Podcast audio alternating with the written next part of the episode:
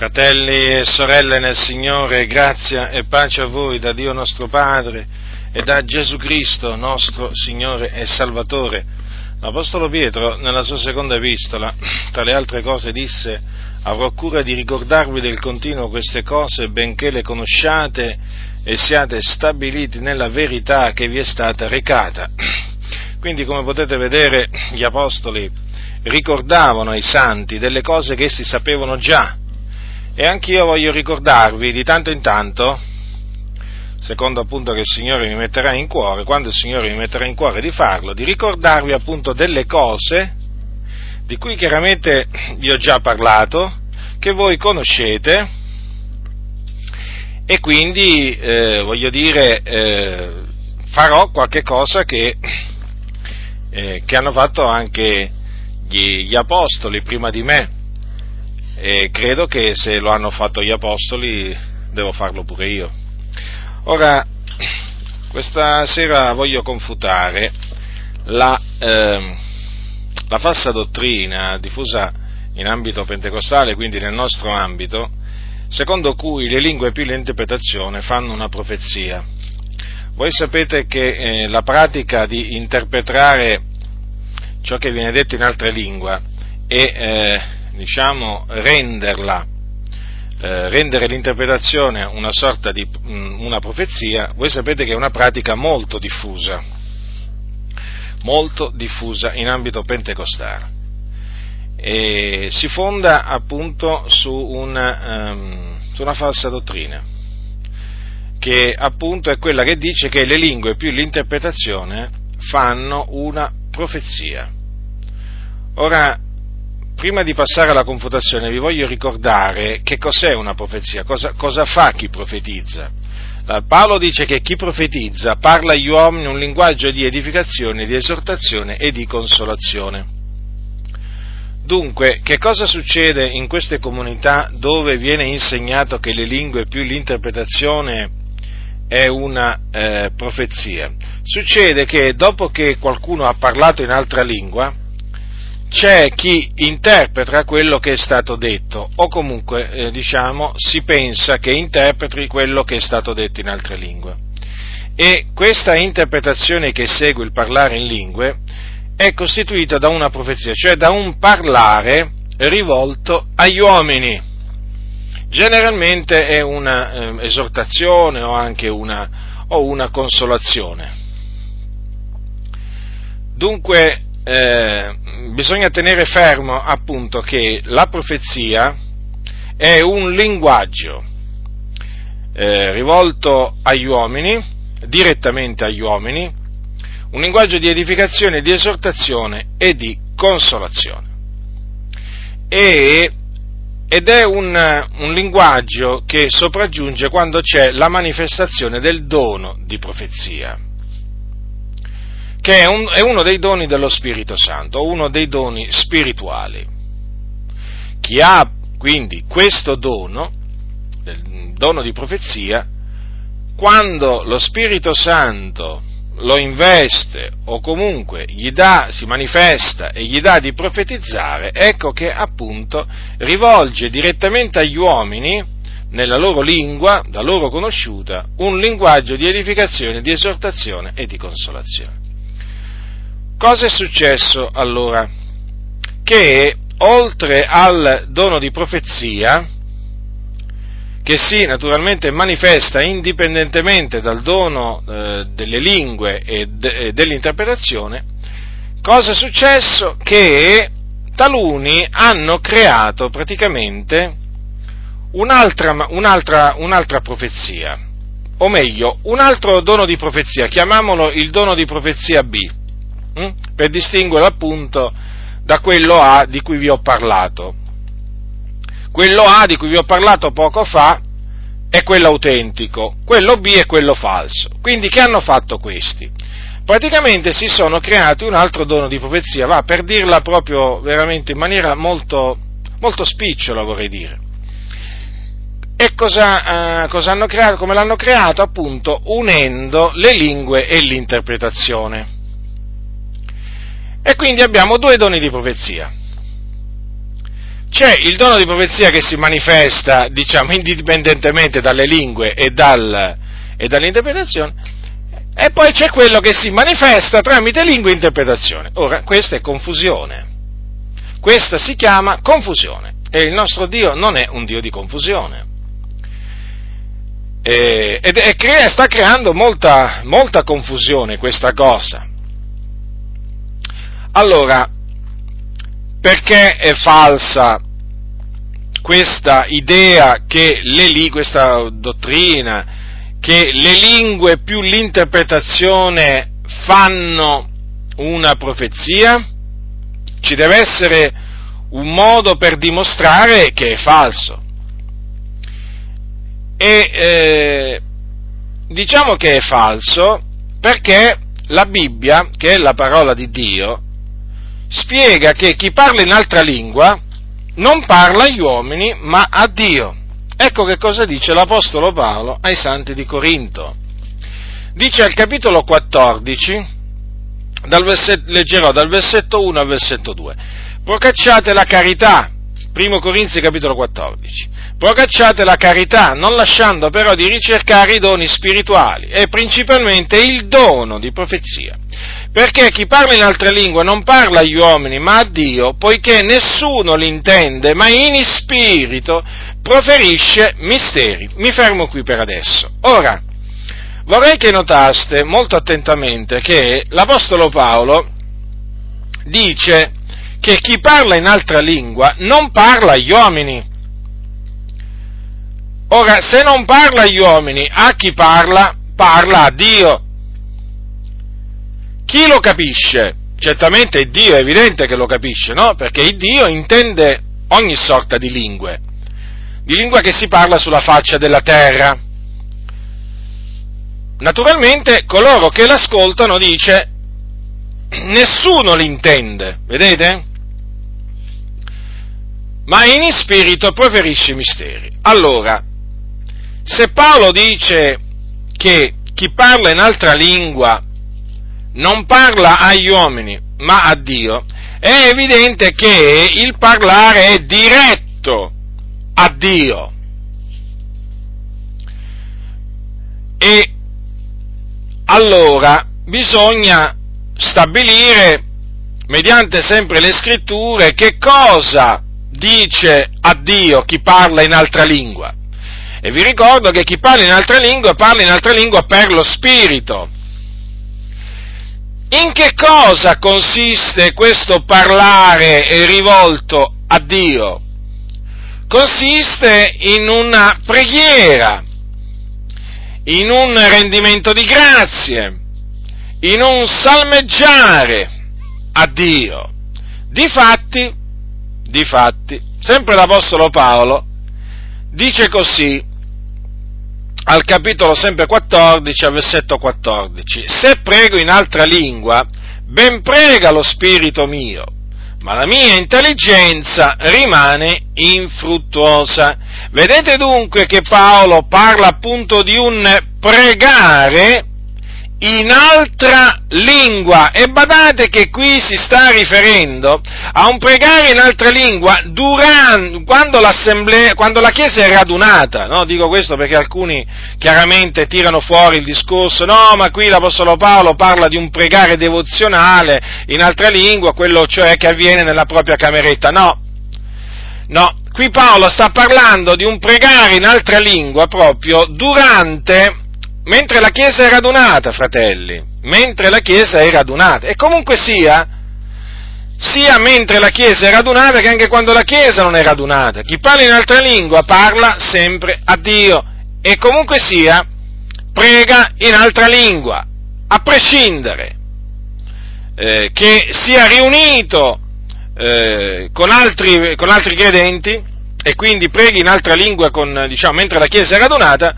o preghi da solo in altra lingua. Dunque Paolo dice, se prego in altra lingua, ben prega lo spirito mio, ma la mia intelligenza rimane infruttuosa. Come potete vedere dunque, qui parlo, Paolo parla di un pregare in altra lingua. A chi si prega? Si prega il Dio.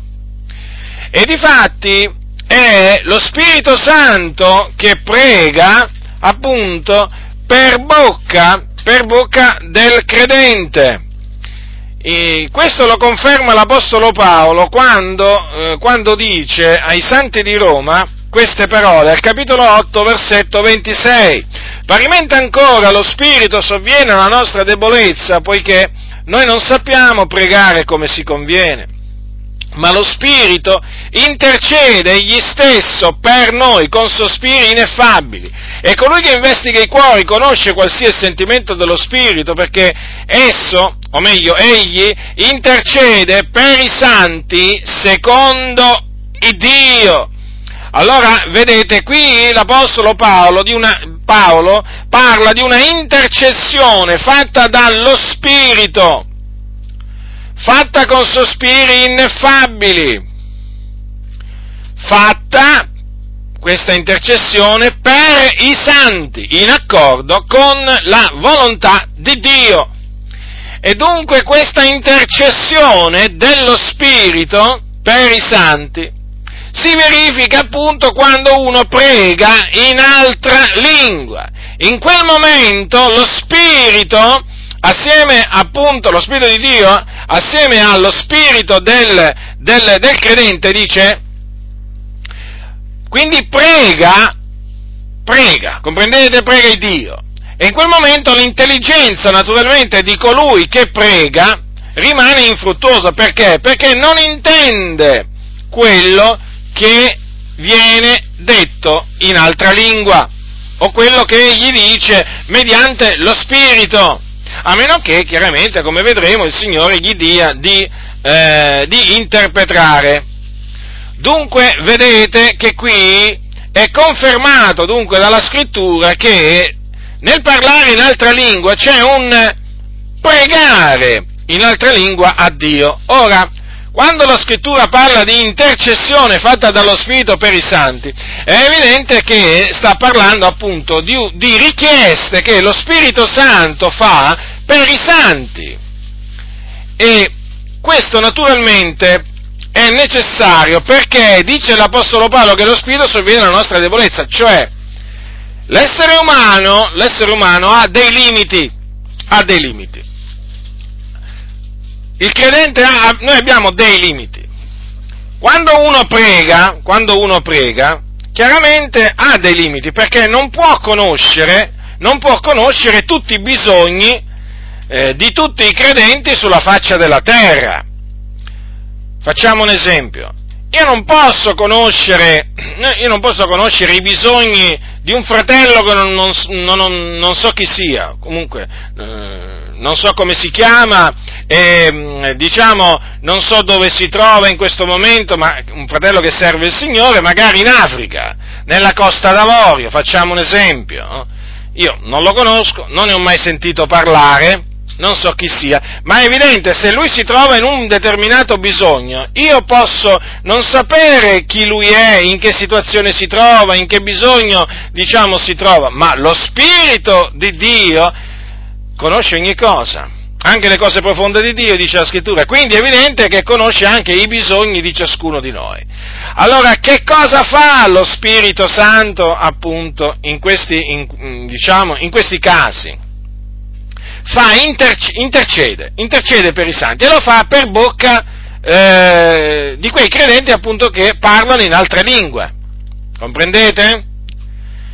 E in questa maniera, in questa maniera, i credenti non sanno per chi stanno pregando, ma ben lo sa lo Spirito di Dio, e dunque rivolgono a Dio delle intercessioni per credenti che essi non conoscono, affinché Dio supplisca, eh, diciamo, a dei loro bisogni particolari senza che essi ne, ne sappiano nulla. Ecco dunque, appunto, in che maniera lo Spirito sovviene alla nostra debolezza. Chiaramente questo è quello che il Signore ha stabilito per, eh, ha stabilito per la sua Chiesa. Quindi è evidente che il pregare in altre lingue è utile. È utile. Certo che è utile. Dunque, abbiamo visto appunto che l'Apostolo Paolo parla di un pregare in altra lingua. Poi, lo stesso, lo stesso Apostolo parla di un benedire Dio soltanto con lo Spirito. Infatti al versetto sedici dice: altrimenti, se tu benedici Dio soltanto con lo Spirito, come potrà colui che occupa il posto del semplice uditore dire amen al tuo rendimento di grazie, perché non sa quel che tu dici? Quanto a te, certo, tu fai un bel ringraziamento, ma l'altro non è edificato. Dunque, vedete, qui Paolo parla di un benedire Dio soltanto con lo Spirito, di un rendere grazie a Dio in altra lingua. Dunque, assieme al pregare in altra lingua c'è anche un benedire Dio in altra lingua, o ringraziarlo in altra lingua. Naturalmente, tutto questo avviene per opera dello Spirito Santo, perché qui siamo di fronte ad, alla manifestazione dello Spirito Santo, fratelli del Signore. Infatti, quando Paolo parla dei doni, all'inizio del capitolo dodici dice...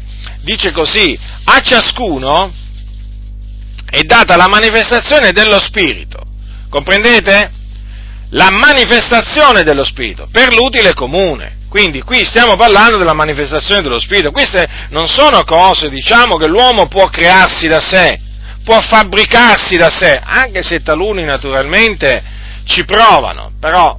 alla fine poi sono facilmente smascherabili queste, queste loro, mh, diciamo, eh, queste loro cose, no? Allora, vedete dunque, fratelli, vedete dunque, fratelli del Signore, che co- come è chiara la Sacra Scrittura a tale, eh, a tale riguardo? Quindi non c'è ombra di dubbio sul fatto che chi parla in altra lingua non parla Ioni ma Dio. Peraltro poi dice sempre l'Apostolo Paolo: salmeggerò con lo Spirito. Vedete?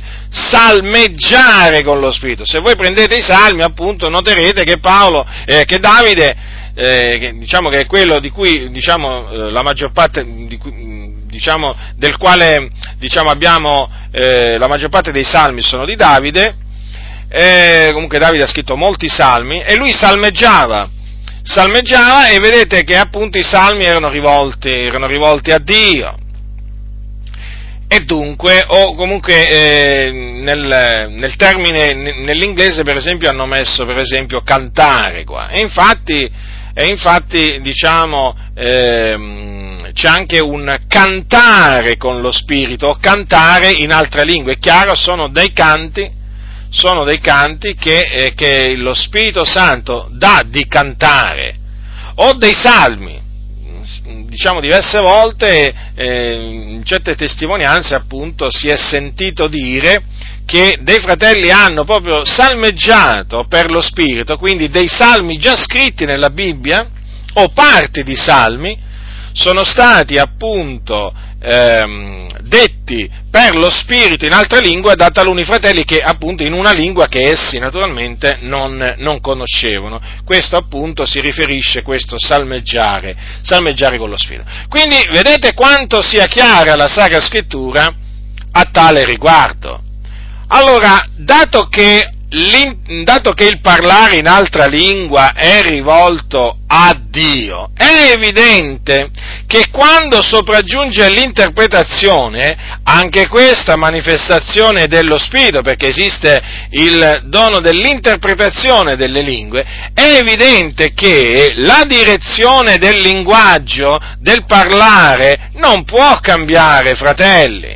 Se, il, se, se naturalmente chi parlava in altra lingua si rivolgeva a Dio, eh, chi interpreta quindi non può trasformare quel parlare rivolto a Dio in un parlare rivolto agli uomini, ossia in una profezia. Non può cominciare a dire: così parla l'Eterno, non temere, o popolo mio, io sono con te, e così via. Non può, fratelli, perché appunto quel parlare era un parlare, naturalmente fermo restando che fosse un parlare per lo Spirito, e quindi un vero parlare in altra lingua, quel parlare era rivolto, diretto a Dio. E allora l'interpretazione in che cosa deve consistere? Deve consistere appunto nella preghiera che è stata detta in altra lingua per lo Spirito, nel, nel canto che è stato appunto cantato per lo Spirito, quindi in altra lingua, nel rendimento di grazie che è stato fatto, diciamo, per lo Spirito, quindi in altra, ling- in altra lingua. Comprendete dunque? Mi pare naturalmente questo ovvio. È come quando, per esempio, c'è un, un, un pre, per esempio, arriva un predicatore, eh, un predicatore che predica in lingua, in lingua inglese, e naturalmente c'è bisogno qui in Italia di un interprete, hm? cioè di qualcuno che traduca quello che lui, che, quello che lui dice. È evidente che nel momento in cui il predicatore si rivolge all'assemblea, il traduttore deve tradurre fedelmente quello che viene detto, hm? per renderlo naturalmente comprensibile a tutto l'uditorio. E quindi il parlare, diciamo, rivolto, rivolto all'assemblea, appunto, sarà tradotto fedelmente o interpretato fedelmente, appunto, consisterà in, quel, in quello che lui ha detto all'assemblea.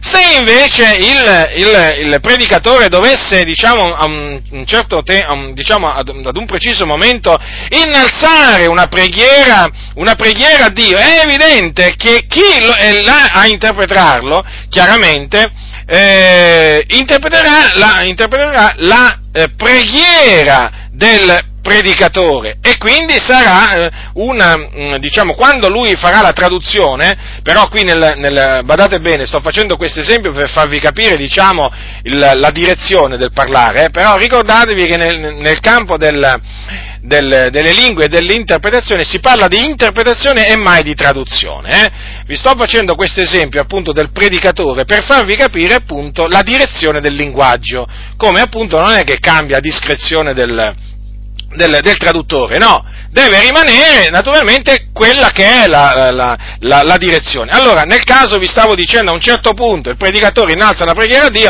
è evidente che se dice in inglese lode al Signore, è chiaro che il traduttore dirà lode al Signore. Comprendete? Non dirà così parla, così parla l'Eterno, eh, o popolo mio, e così via. Giusto, naturalmente, per farvi capire, con un esempio terreno, eh, che non può dunque essere eh, che uno parla in altra lingua a, a Dio, eh, e poi chi interpreta, no, fa diventare quel parlare in altre lingue un, una profezia, quindi un parlare rivolto agli uomini. E eh no, non può essere, fratelli nel Signore, non può essere. Non può essere, ma anche perché, anche perché c'è un particolare che molti naturalmente dimenticano, che è questo, che non necessariamente nell'assemblea ci può essere chi interpreta, perché dice l'Apostolo Paolo, se c'è chi parla in altra lingua, siano due o tre al più a farlo, e l'uno dopo l'altro, e uno interpreti. E se non v'è chi interpreti, si tacciono nella Chiesa e parlino a se stessi e a Dio. Ora, quello che vi vorrei fare notare è questo. È evidente che se chi parla in, se, se, se, se c'è chi parla in altra lingua, e sono due o tre al più a farlo, uno dopo l'altro, e non c'è chi interpreta, è evidente che quel parlare in altra lingua, quantunque non sia stato compreso dall'assemblea, una cosa è sicura, è stato compreso dal Signore, perché era rivolto a Dio. Ma mettiamo il caso che, appunto, mettiamo il caso, appunto, dal punto di vista, diciamo, di questi che insegnano questa falsa dottrina, no? Non c'è chi interpreta. Che cosa saranno, diciamo, spinti a dire i fratelli che non hanno, diciamo, visto, non hanno sentito quel parlare in altre lingue interpretato, e quindi non si sono, diciamo, visti arrivare la solita profezia? Diranno, chissà il Signore, e infatti è quello che succede, chissà il Signore cosa ci ha detto, chissà cosa il Signore ci ha detto, certo, perché non c'era chi, inter- eh, chi interpretava, e quindi i fratelli vanno a casa pensando che il Dio ha parlato alla Chiesa, no? O a qualcuno magari in particolare, ha parlato in altra lingua, ma siccome non c'era chi interpretava, chiaramente ha parlato praticamente, ma nessuno ha capito niente, nessuno ha saputo quello che naturalmente il Signore ha voluto dire alla Chiesa. Vedete, fratelli nel Signore, dunque, che confusione si viene a creare, ma Uno poi naturalmente si domanda, ma è possibile che l'Iddio vivente è vero, eh? non sappia che in quella comunità, eh? Eh, voglio dire, manca chi interpreta, e quindi voglio dire, non, che senso avrebbe che lui parli, no? Sapendo che non c'è nessuno che interpreterà il messaggio che lui ha deciso di rivolgere alla Chiesa? Ma non vi, non vi fa nascere appunto, diciamo, tante domande questa cosa? Certo, deve far sorgere delle domande, perché in effetti uno comincia a dire, ma come? Allora il Signore decide di parlare alla Chiesa o a un singolo in altra lingua e poi fa sì che quel parlare rimanga così oscuro? Ma non è un Dio, diciamo, in confusione? Cioè, voglio dire, in questa maniera queste chiese presentano un Dio confuso, un Dio che non è lineare eh, nel, nel suo modo d'agire. Comprendete dunque la confusione che si viene a creare nella mente dei credenti? Perché poi succede così. Il Signore stasera ha parla- ci ha parlato, però non sappiamo cosa ci ha detto. Ma che senso ha? Che senso ha? Ecco perché non può essere vera questa dottrina delle lingue più interpretazione uguale profezia, perché quando il Signore invece vuole parlare a qualcuno nell'assemblea direttamente, eh, o a tutta l'assemblea, usa il dono di profezia, perché il dono di profezia non ha bisogno di nessuna interpretazione, essendo che si manifesta nella lingua compresa da tutto il popolo, e quindi sì, il Signore parlerà e tutti comprenderanno. Comprendete? Perché appunto il Signore rivolgerà un, un, diciamo, un, un parlare di, di edificazione, di esortazione, di consolazione alla Chiesa. Ma naturalmente questo, questo non ha nulla a che fare con le lingue e l'interpretazione. E quindi vedete come il modo d'agire di Dio è stato un po' messo sottosopra, è stato scombussolato, e infatti oggi c'è molta confusione a tale, a tale, a tale riguardo, confusione naturalmente nella quale prendono piacere i furbi, le volpi, perché voi sapete che nelle comunità non ci sono solo le pecore del Signore, ma ci sono anche delle volpi, ci sono peraltro anche, anche dei lupi, ci sono dei cani, ci sono dei serpenti, ci sono delle capre, insomma, nei locali di culto, voglio dire, ricordatevi sempre questo, soprattutto nei locali di culto di queste comunità moderne, guardate che non esistono solo le pecore del Signore, eh? Quindi, vedete, c'è confusione, e eh, la confusione non viene, non viene da Dio. Ora, qualcuno dirà, ehm, qualcuno dirà, ma eh, ho sentito che ci sono dei passi che paiono, eh, diciamo, che dicono costoro ehm, suffragano appunto questa posizione, questa posizione delle lingue più interpretazione uguale profezia. Vediamo adesso questi passi. Adesso passerò a, questi, a spiegarvi questi passi per farvi appunto capire come non è come dicono costoro, nella maniera più assoluta. Allora, il passo principale che viene preso appunto da costoro è questo, è al capitolo quattordici di Primo Corinzi, al versetto cinque. Dice l'Apostolo Paolo: io ben vorrei che tutti parlasti in altre lingue, ma molto più che profetaste. Chi profetizza è superiore a chi parla in altre lingue, a meno che gli interpreti, affinché la Chiesa ne riceva edificazione. Questo è appunto il cosiddetto cavallo di battaglia eh, di questi qua che sostengono le lingue più l'interpretazione uguale profezia. Ma è un, sarà un cavallo di battaglia, ma è azzoppato, eh, è azzoppato da tutti, da tutti i piedi, eh, da tutti i piedi. È un cavallo di battaglia che non va da nessuna parte. Mm. È un cavallo di battaglia che non serve a combattere nessuna guerra, eh? Perdente proprio ancora prima che muova, diciamo, eh, minimamente la, la, la, una delle sue gambe. Perché vi dico questo? Perché qui l'Apostolo Paolo sta semplicemente spiegando un concetto molto semplice, cioè lui poco prima aveva, ha, ha, ha detto di desiderare principalmente il dono di profezia. Ora, perché il dono di profezia? Ma lo dice perché? Perché mentre chi parla in altre lingue non parla agli uomini ma a Dio, chi profetizza parla agli uomini, un linguaggio di edificazione, esortazione e consolazione. Ecco perché poi lui dice, chi parla in altre lingue edifica se stesso, ma chi profetizza edifica la Chiesa. Quindi, essendo che c'è differenza tra chi parla in altra lingua, eh, e chi profetizza, perché chi parla in altre lingue edifica se stesso, Chi profetizza edifica la Chiesa. Perché questo? Perché chi parla in altra lingua nessuno la intende, dice, dice poco prima. No? Nessuno la intende, ma in spirito preferisce i misteri. Quindi la Chiesa non lo intende.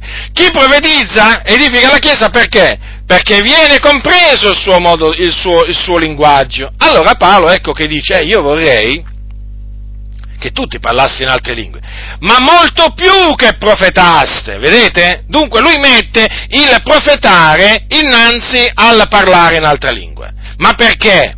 Perché questo? Perché lui dice che chi profetizza è superiore a chi parla in altre lingue. E certo, certo, è superiore, ma badate bene, è superiore a meno che gli interpreti, cioè a meno che chi parla in altre lingue, oltre a parlare in altre lingue, interpreta pure, perché in questo caso la superiorità cessa di esistere. Perché? Perché nel momento in cui il parlare in altre lingue viene interpretato, la Chiesa intende quello che è stato detto in altre lingue a Dio. E quindi la Chiesa ne riceve edificazione, come quando, appunto, riceve edificazione quando sente una profezia. Quindi, la Chiesa riceve edificazione sia quando qualcuno profetizza, sia quando qualcuno parla in altra lingua e interpreta. Perché? Perché in ambedue i casi la Chiesa intende quello che è stato detto, ma per capire quello che è stato detto in altre lingue la Chiesa ha bisogno del dono dell'interpretazione delle lingue, quindi che ci sia qualcuno che interpreta quello che è stato detto in altra lingua. Ma nel momento appunto in cui c'è chi interpreta, è chiaro che la Chiesa è edificata.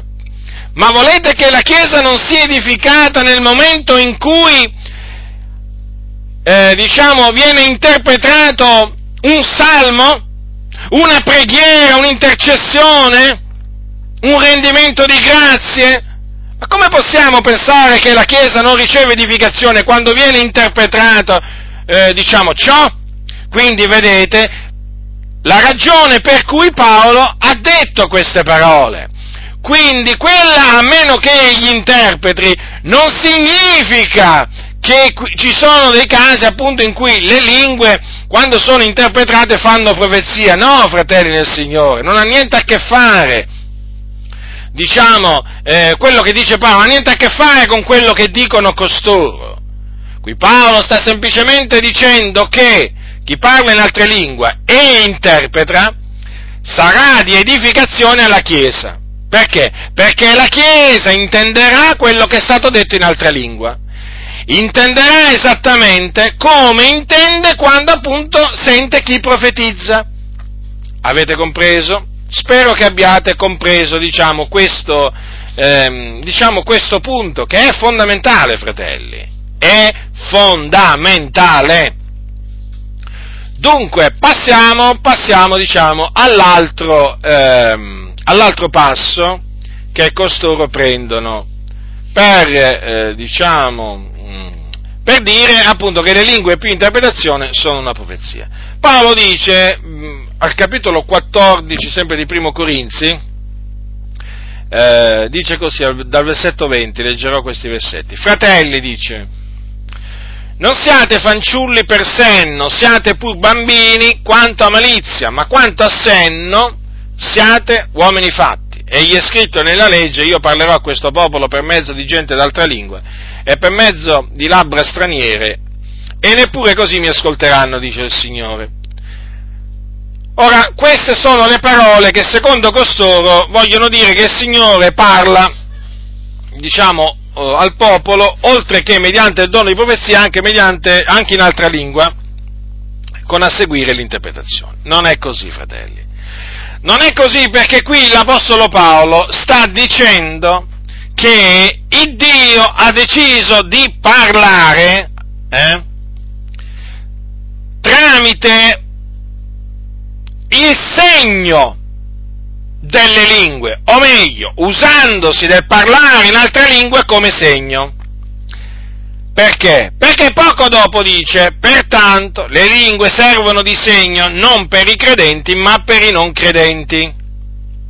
Dunque, vedete che Paolo parla appunto, diciamo, delle lingue come segno, e servono, diciamo, di segno per chi?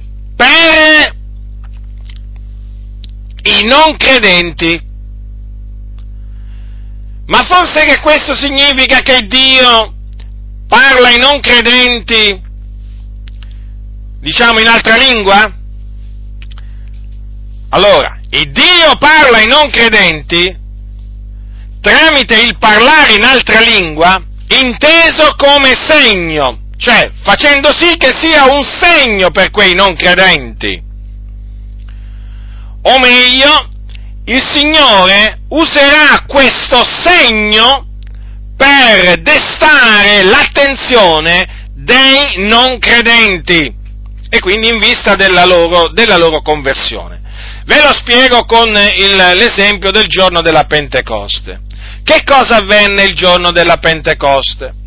Il giorno della Pentecoste avvenne che tutti erano riuniti nel medesimo luogo, circa centoventi credenti. Allora, leggiamo capitolo due, dal versetto uno. Come il giorno della Pentecoste fu giunto, tutti erano insieme nel medesimo luogo.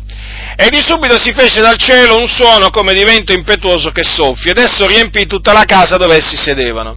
E apparvero loro delle lingue come di fuoco che si dividevano, e se ne posò una su ciascuno di loro. E tutti furono ripieni dello Spirito Santo e cominciarono a parlare in altre lingue, secondo che lo Spirito dava loro ad esprimersi. Ora in Gerusalemme si trovavano di soggiorno dei Giudei, uomini religiosi d'ogni nazione, di sotto il cielo. Ed essendosi fatto quel suono, la moltitudine si radunò e fu confusa, perché ciascuno li udiva parlare nel suo proprio linguaggio. E tutti stupivano e si meravigliavano, dicendo: ecco, tutti costoro che parlano non sono egli no Galilei? Com'è che li udiamo parlare ciascuno nel nostro proprio natio linguaggio? Noi parti, Medi e Lamiti, abitanti della Mesopotamia e della Giudea e della Cappadocia, del Ponto, dell'Asia, della Frigia e della Panfilia, dell'Egitto, delle parti della Libia cirenaica, avventizi romani, tanto giudei che proseliti, cretesi ed arabi, li udiamo parlare delle, no- delle cose grandi di Dio nelle nostre lingue. E tutti stupivano ed erano perplessi, dicendosi l'uno all'altro: che vuole essere questo? Ma altri, beffandosi, dicevano: sono pieni di vino dolce. Ora, qui abbiamo un chiaro esempio di come il Signore ha deciso di parlare ai giudei mediante appunto le lingue. Ma avete notato in che maniera? Cioè il Signore fece sì che quei circa centoventi credenti il giorno della Pentecoste fossero ripieni di Spirito Santo e cominciassero a parlare in altre lingue. Ora, secondo che lo Spirito dava loro ad esprimersi. Ora, siccome che si era fatto un suono, diciamo, dal cielo di ven- come di vento impetuoso che soffia, aveva riempito tutta la casa dove questi credenti erano seduti, cosa eh, a Gerusalemme c'erano, diciamo, soggiornavano dei giudei, diciamo, venuti da ogni, diciamo, da, da ogni nazione sotto il cielo, appunto, per la festa della Pentecoste, avvenne che, appunto, ci fu un adunamento, cioè quei giudei, chiaramente, sentendo quel suono così forte, si radunarono, si radunarono, e rimasero confusi. Perché? Perché sentivano parlare quei, quei, diciamo, Galilei nel loro proprio linguaggio, e si stupivano, si meravigliavano. Ecco, vedete come il Signore opera? Vedete come il Signore opera, fratelli? Cioè fece sì che dei, dei Galilei parlassero delle lingue che non intendevano, ma che intendevano invece altre persone, in questo caso appunto quei giudei che si trovavano, diciamo, a soggiornare a Gerusalemme. Quindi in quel caso le lingue servirono di segno per dei non credenti, ma non è che il Signore tramite quei credenti parlò direttamente in lingue a, que- a quei giudei, comprendete? Infatti, infatti c'è scritto che il Eh, non fu, un mess- non fu diciamo, ehm, diciamo, non ci fu un'evangelizzazione, per, diciamo, per semplificare la cosa, non ci fu un'evangelizzazione in altra lingua da parte di quei credenti nei confronti di quei giudei, nella maniera più assoluta, perché lì c'è scritto, parlavano delle cose grandi di Dio nelle loro lingue.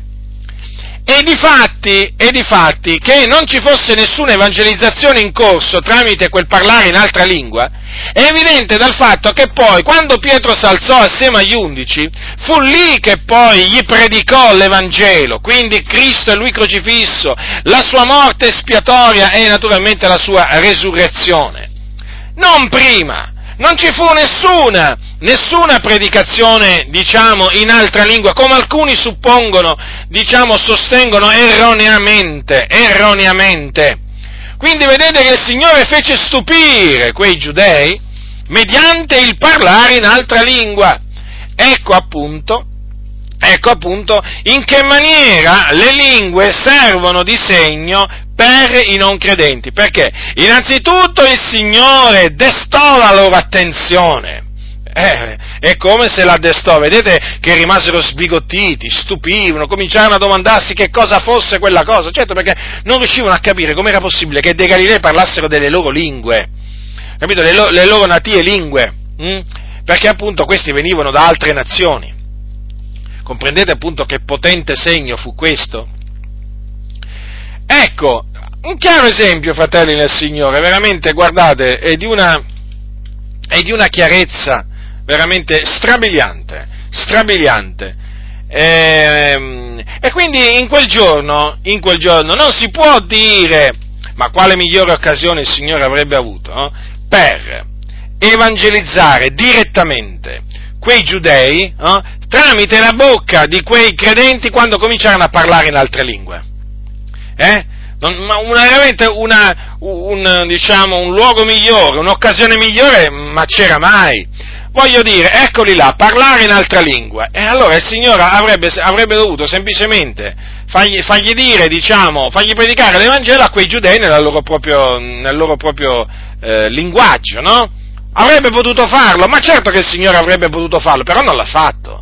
Allora domandiamoci come mai, perché chi parla in altre lingue, a prescindere che parli una lingua sola, eh, o più lingue, in questo caso c'è la, mani- la manifestazione del dono della diversità delle lingue, eh, non parla agli uomini, ma a Dio, ma a Dio. Ma se quel giorno veramente questi in altre lingue, i circa centoventi avessero parlato in altre lingue, Eh, direttamente a quei giudei, ma, ma Paolo come avrebbe potuto affermare quella cosa? Non avrebbe mai potuto affermarla, fratelli nel Signore. Dunque, vedete, alla, alla fine vedete come la scrittura spiega la scrittura e la scrittura non annulla la scrittura.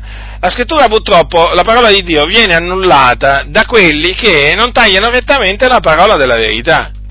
Io confesso che quando mi sono convertito, anch'io avevo aderito inizialmente a questa falsa dottrina delle lingue più interpretazione uguale, uguale eh, profezia, ma vi confesso che non mi convinceva, vi confesso che non, eh, non mi convinceva, non so, avvertivo, avvertivo un qualcosa che, diciamo, mi, mi diceva che non era così. Qualcuno dirà, com'è che ho fatto, diciamo, a, com'è che ho fatto a, a, a capirlo? Stavo leggendo un giorno, Stavo leggendo un giorno un, un, un mi pare fosse un, come si chiama, una, una rivista, una rivista evangelica pentecostale che mi, mi, facevo far, mi faceva far arrivare a quel tempo dall'America. E in questa rivista, eh, diciamo che io leggevo avidamente, che io leggevo tutto avidamente, e eh, cominciai a leggere un articolo di un, di un fratello, Eh, di un fratello eh, di una chiesa pentecostale in America, appartenente all'assemblea, alle assemblee di Dio in America. E questo fratello, in maniera veramente molto semplice, spiegava eh, eh, spiegava il parlare in, in altra lingua eh, e l'interpretazione. Non avevo mai letto niente del genere, ne avevo letti di libri sui doni dello Spirito Santo, ma non mi avevano mai convinto su questo punto, e non solo su questo punto. Ma eh, che cosa feci quando, diciamo, lessi questo articolo? Che io andai a investigare subito le scritture per vedere se le cose stavano come diceva lui. E in effetti, e in effetti, il suo parlare era perfettamente biblico, e io rimasi, rimasi meravigliato. E, e dissi, ma in effetti questo fratello ha ragione, è così è scritto. Perché allora questi altri dicono appunto che le lingue più l'interpretazione, diciamo, fanno profezia? E quindi lessi e rilessi questo articolo, confrontandolo, diciamo, scrupolosamente con quello che diceva la scrittura, e giunse alla conclusione, e giunse alla conclusione che le cose stavano così, esattamente come diceva questo fratello. Questo per dire, in effetti, che anche tra, diciamo, anche nelle assemblee di Dio U S A non è che tutti, diciamo, eh, sostengono lingue più interpretazione uguale, uguale profezia. Lo dico questo perché magari taluni pensano che tutte le chiese dell'Assemblea di Dio nel mondo, no, insegnano questa, questa, questa falsa dottrina. Non è vero, persino nelle Assemblee di Dio U S A eh, ci sono coloro che insegnano questo. Certo, sono una parte, diciamo, come si, si, si può dire, minoritaria, però ci sono. E mi fece veramente tanto piacere, provai veramente una grande gioia, quando veramente poi, investigando le scritture, mi accorsi in effetti che questo fratello anziano, che insegnava naturalmente, eh, diceva la verità, eh, diceva la verità, e naturalmente quando uno dice la verità, naturalmente non è che si può fare qualcosa contro la verità, la verità va accettata. Puoi anche non condividere altre cose di quel, di quel fratello, puoi anche, può anche dispiacerti che faccia parte dell'Assemblea di Dio U S A, puoi, puoi dire tante, diciamo, puoi, puoi dire tante cose, puoi pensare anche tante cose. Una cosa è certa, se dice una cosa vera la devi accettare, perché se è confermata la scrittura. E quindi, eh, voglio dire, ecco, naturalmente, da quel, naturalmente poi lui mi diede spunto, col suo insegnamento, di investigare ancora maggiormente le scritture. E appunto poi compresi in effetti che questo è, questo è il corretto, il corretto insegnamento sul, sulle lingue e, l'inter, e l'interpretazione, sulle lingue e l'interpretazione. Peraltro, per quanto riguarda il fatto del, del segno, vorrei, il fatto che appunto le lingue servono di segno per i non credenti, vorrei farvi notare che secondo quello che insegna la scrittura i segni parlano. E quindi Dio fa parlare i segni per parlare alle persone. Sì, prendete il capitolo quattro dell'Esodo, vi mostrerò questo con la Sacra Scrittura. Ora già vi ho dimostrato appunto questo con quello che avvenne il giorno della Pentecoste, ma vi voglio, vi voglio diciamo fare notare alcune cose che sono scritte nel libro dell'Esodo al capitolo quattro. Voi sapete che quando il Signore apparve a Mosè, prima che lui scendesse in Egitto, Eh, gli ordinò appunto di scendere in Egitto per andare a liberare il popolo di Israele, appunto gli disse di andare prima dagli anziani mh? e di riferirgli appunto mh, che gli era apparso il Dio e appunto il Dio eh, gli aveva detto determinate parole.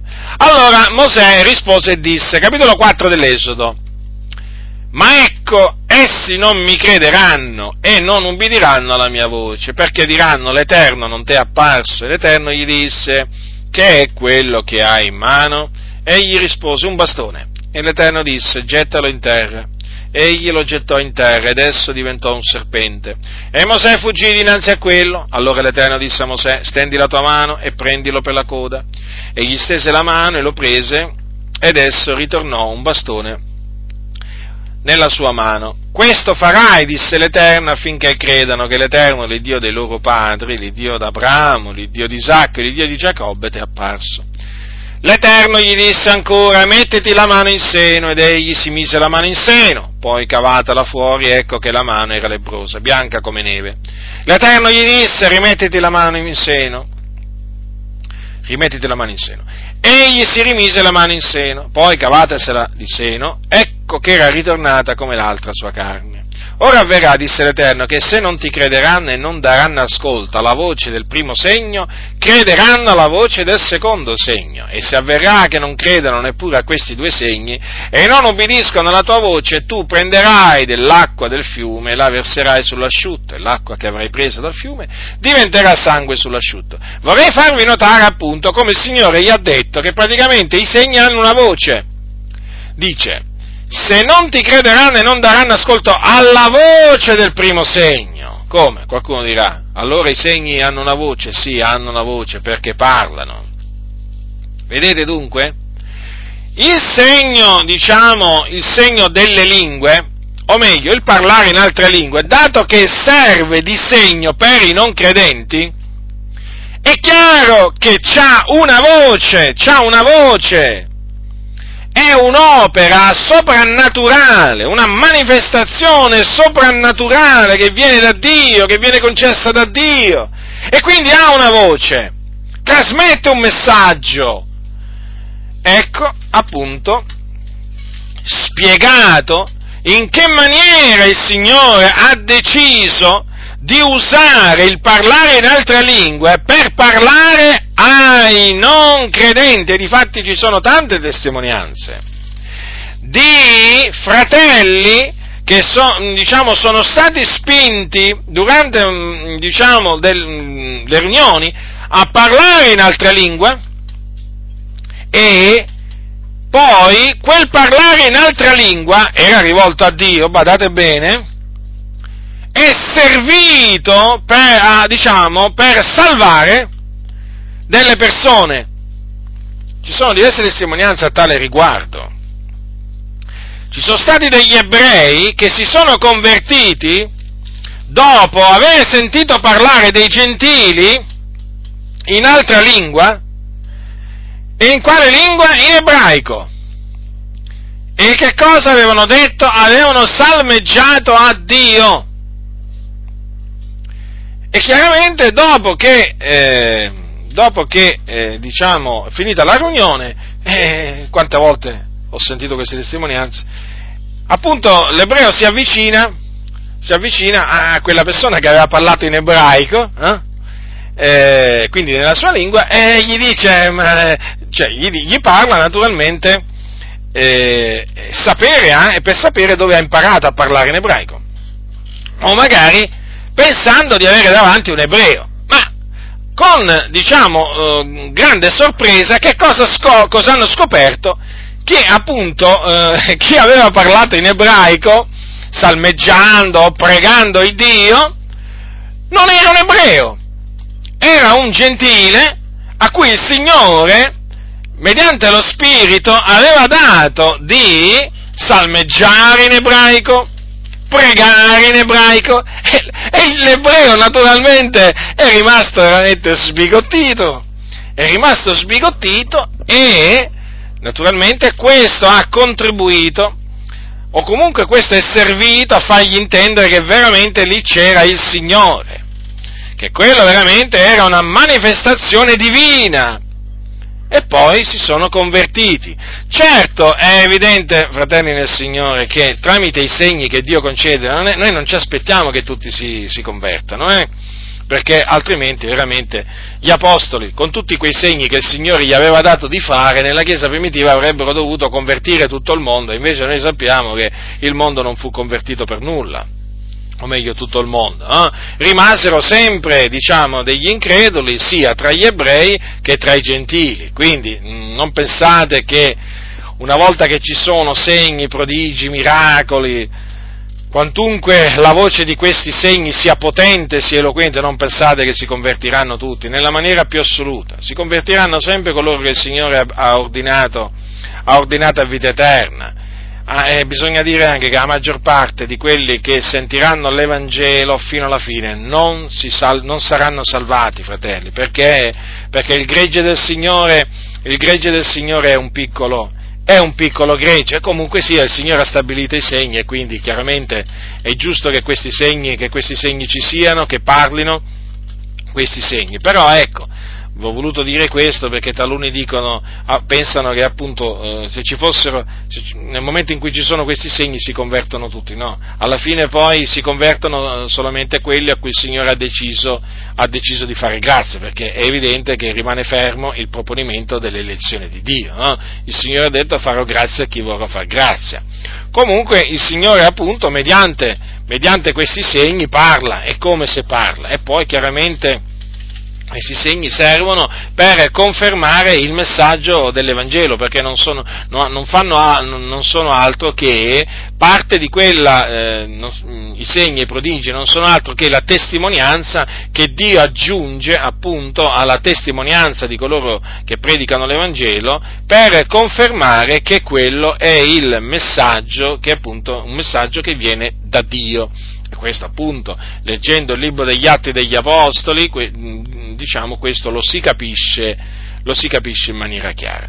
Quindi, ecco, vedete, fratelli e signori, quindi quello che eh, viene insegnato dalla stragrande maggioranza, diciamo, delle chiese pentecostali su questo, ehm, diciamo, sulle lingue e l'interpretazione non corrisponde, non corrisponde a verità. Quindi nessuno vi seduca con vani ragionamenti, eh, rimanete attaccati alla, alla parola del Signore, rimanete attaccati alla parola del Signore, non fatevi nella maniera più assoluta fuorviare Eh, da quei vani ragionamenti che fanno, che fanno taluni per mancanza di conoscenza. Devo dire che ancora una volta, diciamo, si riscontra una mancanza di conoscenza che è, eh, che è spaventosa, direi, veramente. Ci sono dei credenti che quando parlano sono uno spavento, ti spaventi, ti spaventi per l'ignoranza che è in loro. A me, a me dispiace, devo dire, a me dispiace, a noi dispiace, noi non prendiamo nessun piacere nel vedere... nel vedere veramente tutta questa, tutta questa ignoranza. Noi non vogliamo che il popolo,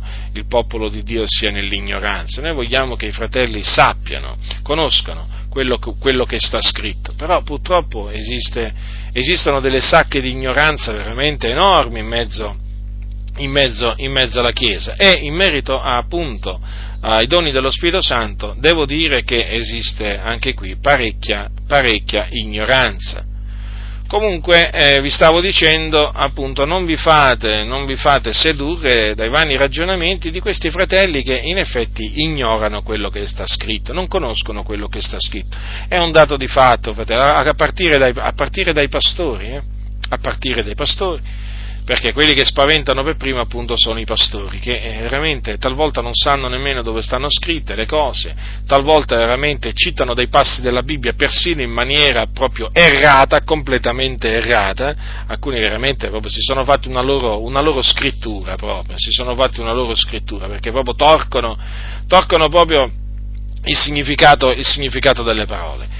Quindi non vi lasciate fuorviare, non vi lasciate ingannare, sappiate che eh, la verità, fratelli, rimane sempre la verità, e la menzogna rimane anche questa sempre una menzogna. Non è che la menzogna, sappiate questo, non è che la menzogna, diciamo, se viene ripetuta continuamente diventa verità, potrà diventare verità nel, nel, diciamo, nella, per gli ignoranti, per gli arroganti, ma vi posso assicurare, vi posso assicurare che è sempre menzogna, sempre una menzogna rimane.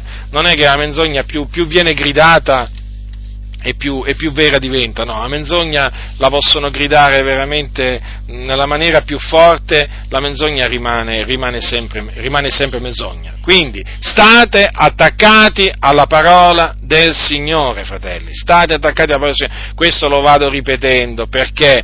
Perché nel corso del tempo mi sono accorto che nel momento in cui si veramente va al di là di quello che è scritto, nel momento in cui, fratelli, si va al di là, si comincia a praticare, a professare, eh, diciamo, al di là di quello che sta scritto, vi posso assicurare che sorgono dei grossi problemi, dei grossi problemi, fratelli nel Signore. Ecco perché vi dico, attenetevi esclusivamente a quello che sta scritto, ve ne troverete sempre del be- ve ne troverete sempre bene, ve ne troverete sempre bene. Certamente questo ha un costo. Questo ha un costo, perché chiaramente ogni decisione che si prende nel Signore ha un costo, però vi posso assicurare che vale la pena, vale la pena eh, pagare questo prezzo, vale la pena pagare, perché tu potrai avere anche tanti contro, capito? Ti potranno anche deridere, ti potranno anche offendere, diffamare, però sei nella verità, capito? Cioè, hai aderito alla verità e quindi questi potranno dire tutto quello che vogliono, intanto tu sei nella verità, loro sono nell'errore. Che cosa è meglio essere? Diciamo, dalla parte dei pochi che sono nella verità o dalla parte dei tanti che sono nell'errore? Io preferisco essere sempre, diciamo, dalla parte dei pochi che sono, che sono, nella, che sono nella verità. Che mi interessa avere grandi folle, eh, voglio dire, di essere nell'errore, no? Tu puoi avere, puoi avere veramente tantissimi, tantissimi amici, sì, ma ti puoi fare tanti amici con le menzogne, eh? Che, che, a che serve avere, a che serve avere veramente tanti amici e essere nella menzogna? A che serve? A che serve? Invece, quanto più invece serve Quello che serve invece è essere nella verità. Poi pu- potrai avere pochi amici, ma che importa? L'importante è poi peraltro è avere sempre come amico il Signore, eh? Perché lo ribadisco, è meglio, avere, è meglio averlo come amico il Signore che come nemico. Sapete, avere contro il Signore non è una cosa bella, eh? Non è una cosa bella, nella maniera più assoluta. Tutti quelli che hanno avuto contro il Signore, eh, voi sapete, no? Naturalmente il giudizio di Dio si è, si è abbattuto su di loro. Quindi rimaniamo, per, per continuare a rimanere amici del Signore, rimaniamo attaccati alla fedel parola, fratelli. Rimaniamo attaccati alla fedel parola e difendiamola, difendiamola dagli attacchi, appunto, eh, di tutti coloro che prendono piacere non più nella, nella, nella, nella sana dottrina, ma nelle, nelle favole. Difendiamo, difendiamo la parola del Signore, perché ha bisogno di essere difesa. Ha bisogno di essere difesa in mezzo, in mezzo veramente in questo periodo così difficile, peraltro come avveniva già, come veniva difesa anche ai giorni degli Apostoli. Ma voglio dire, difendiamola, fratelli del Signore, perché questa è la parola del Signore. E noi non dobbiamo permettere, appunto, che gente arrogante, gente stolta, apra la bocca contro la parola del Signore. Comprendete? Vi ricordo che quando qualcuno in Italia parla contro la Costituzione italiana, subito si leva veramente una rivolta, un coro di proteste che non finisce più. Perché? Perché ha parlato contro la Costituzione, no? La Costituzione italiana, magari ha contestato un articolo della Costituzione o un altro articolo, un principio della Costituzione e così via. Ma quanto più veramente quando c'è qualcuno che arriva eh, e comincia a eh, contestare quello che sta scritto nella Bibbia, ma quanto più veramente deve sorgere, deve sorgere veramente un coro di proteste enormi per turare la bocca a costui, e invece ci sono pochi. Ci sono pochi che veramente si levano, si levano a favore della parola di Dio per turare la bocca a quelli che contrastano la parola del Signore. Eppure, eppure è la parola di Dio, eppure è la parola di Dio, non leggi umane, ma leggi divine. Comprendete? Talvolta veramente mostrano più zelo quelli del mondo, no? O prendiamo i, i costituzionalisti, eh, studiosi, diciamo, magari della Costituzione, insomma, talvolta veramente mostrano più, più, più attaccamento alla Costituzione italiana delle persone del mondo, veramente, di quanto veramente, eh, di quanto ne mostrano veramente certi credenti verso la parola del Signore. Ma ci sono credenti veramente che se sentono veramente denigrare i comandamenti del Signore, la parola di Dio, una parte del consiglio di Dio, ma veramente, come si suol dire, non gli fa né caldo né freddo, rimangono proprio indifferenti. E questo è l'amore?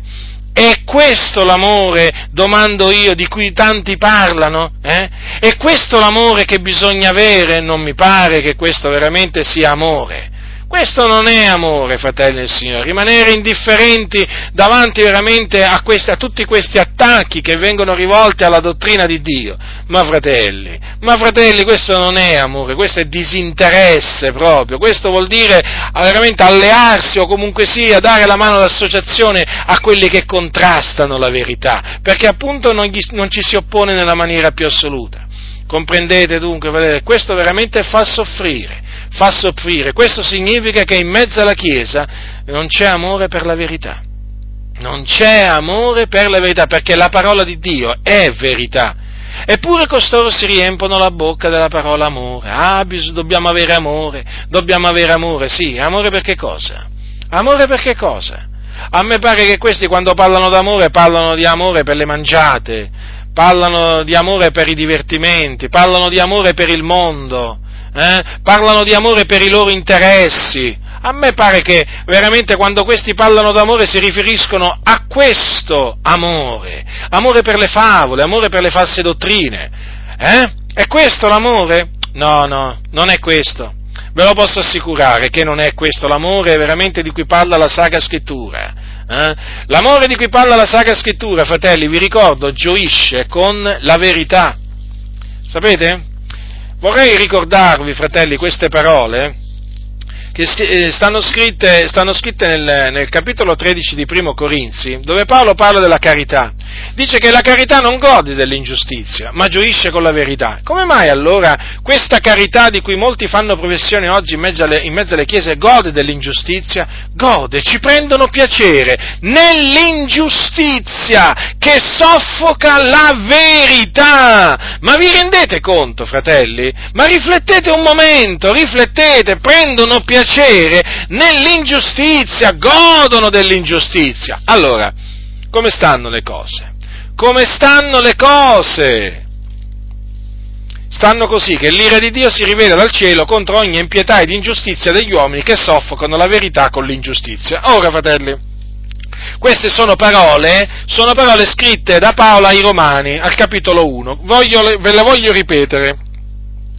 L'ira di Dio si rivela dal cielo contro ogni impietà ed ingiustizia degli uomini che soffocano la verità con l'ingiustizia. Allora, coloro che soffocano la verità con l'ingiustizia, quindi, fratelli, che sono appunto coloro che godono dell'ingiustizia, non hanno amore per la verità, fratelli. Perché? Perché l'ingiustizia di cui loro godono soffoca la verità.